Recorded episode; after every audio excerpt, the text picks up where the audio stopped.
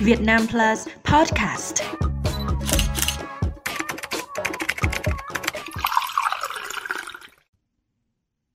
Chào mừng quý vị đến với bản tin 60 giây của Việt Nam Plus News. Bản tin hôm nay gồm những nội dung chính sau đây. Xét xử cựu cảnh sát giao thông bắt cóc trẻ em đòi 15 tỷ đồng. Hà Nội sẽ không bắn pháo hoa vào dịp Tết Dương lịch. Bãi nhiệm Phó Chủ tịch Ủy ban nhân dân tỉnh Quảng Nam Trần Văn Tân. Tiêu hủy gần 10 tấn ngà voi, sừng tê giác, xương sư tử châu Phi. Thêm một bang cấm ông Donald Trump tranh cử Tổng thống Mỹ năm 2024. Sáng 29 tháng 12, Tòa án Nhân dân thành phố Hà Nội đã đưa vụ cựu cảnh sát giao thông bắt cóc bé trai 7 tuổi đòi tiền chuộc 15 tỷ đồng ra xét xử theo trình tự sơ thẩm. Bị cáo Nguyễn Đức Trung sinh năm 1992 trú tại xã Đồng Tĩnh, huyện Tam Dương, tỉnh Vĩnh Phúc bị đưa ra xét xử về tội bắt cóc nhằm chiếm đoạt tài sản theo điểm A khoản 4 điều 169 Bộ luật hình sự. Trung chính là đối tượng đã thực hiện vụ bắt cóc cháu bé ở đô thị Việt Hưng, Long Biên, Hà Nội, gây rúng động dư luận vào tháng 7 vừa qua. Trong thời điểm phạm tội, bị cáo đã trang bị cả súng ngắn và sử dụng ô tô gắn biển kiểm soát giả. Trước khi diễn ra phiên tòa xét xử, người bị hại đã có đơn xin xét xử vắng mặt. Đại diện Viện Kiểm sát cho rằng gia đình nạn nhân đã có lời khai trong giai đoạn điều tra nên việc vắng mặt không ảnh hưởng đến quá trình xét xử. Vì vậy, đại diện Viện Kiểm sát đã đề nghị hội đồng xét xử cho phiên tòa diễn ra bình thường.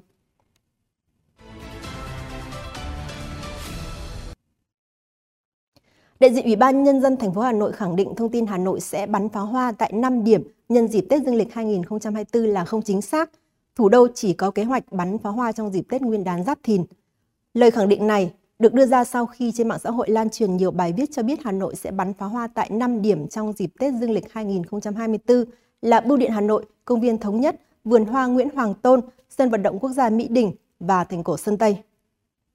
Sau khi đính chính những nội dung sai sự thật, đại diện Ủy ban Nhân dân thành phố cũng thông tin thêm rằng trong đêm giao thừa Tết Dương lịch, Hà Nội sẽ tổ chức cao đao đếm ngược chào năm mới tại khu vực quanh Hồ Hoàn Kiếm. Phố đi bộ Hồ Gươm cũng sẽ được mở cửa từ tối 29 tháng 12 năm 2023 đến hết ngày 1 tháng 1 năm 2024 để phục vụ người dân vui chơi.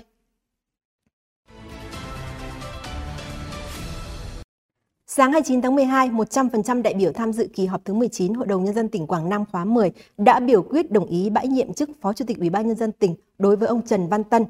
Trước đó vào chiều 28 tháng 7, Tòa án Nhân dân thành phố Hà Nội đã tuyên các mức án đối với 54 bị cáo trong vụ án chuyến bay giải cứu. Bị cáo Trần Văn Tân là một trong số 21 người được xác định có hành vi nhận hối lộ trong vụ án này. Căn cứ kết quả điều tra và nội dung cáo trạng, Hội đồng xét xử xác định Phó Chủ tịch Ủy ban nhân dân tỉnh Quảng Nam khi được phân công là Phó trưởng ban thường trực Ban chỉ đạo phòng chống dịch COVID-19 đã trực tiếp duyệt ký công văn đồng ý cho doanh nghiệp đưa công dân về cách ly tại Quảng Nam. Từ tháng 5 đến tháng 12 năm 2021, bị cáo này đã 9 lần nhận hối lộ với tổng số tiền là 5 tỷ đồng. Trần Văn Tân bị tuyên phạt mức án 6 năm tù cho những tội danh của mình. Ngày 15 tháng 12 vừa qua, nhân vật này cũng đã bị khai trừ khỏi đảng.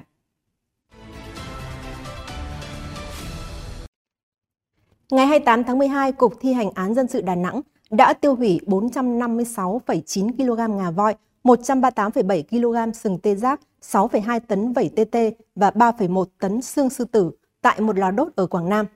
Dự kiến số vật chứng này sẽ được tiêu hủy xong trong 2 ngày. Đây là tăng vật bị thu giữ trong vụ án buôn lậu bị phát hiện ở cảng Tiên Sa trong năm 2021 và 2022. Tổng giá trị vật chứng ước tính lên đến 300 tỷ đồng. Đối tượng bị bắt giữ trong quá trình nhập cảnh số hàng này là Nguyễn Đức Tài quê ở huyện Cẩm Xuyên, tỉnh Hà Tĩnh. Tháng 2 năm 2023, Tòa án Nhân dân thành phố Đà Nẵng đã tuyên phạt Nguyễn Đức Tài 13 năm tù giam và phạt tiền bổ sung 50 triệu đồng.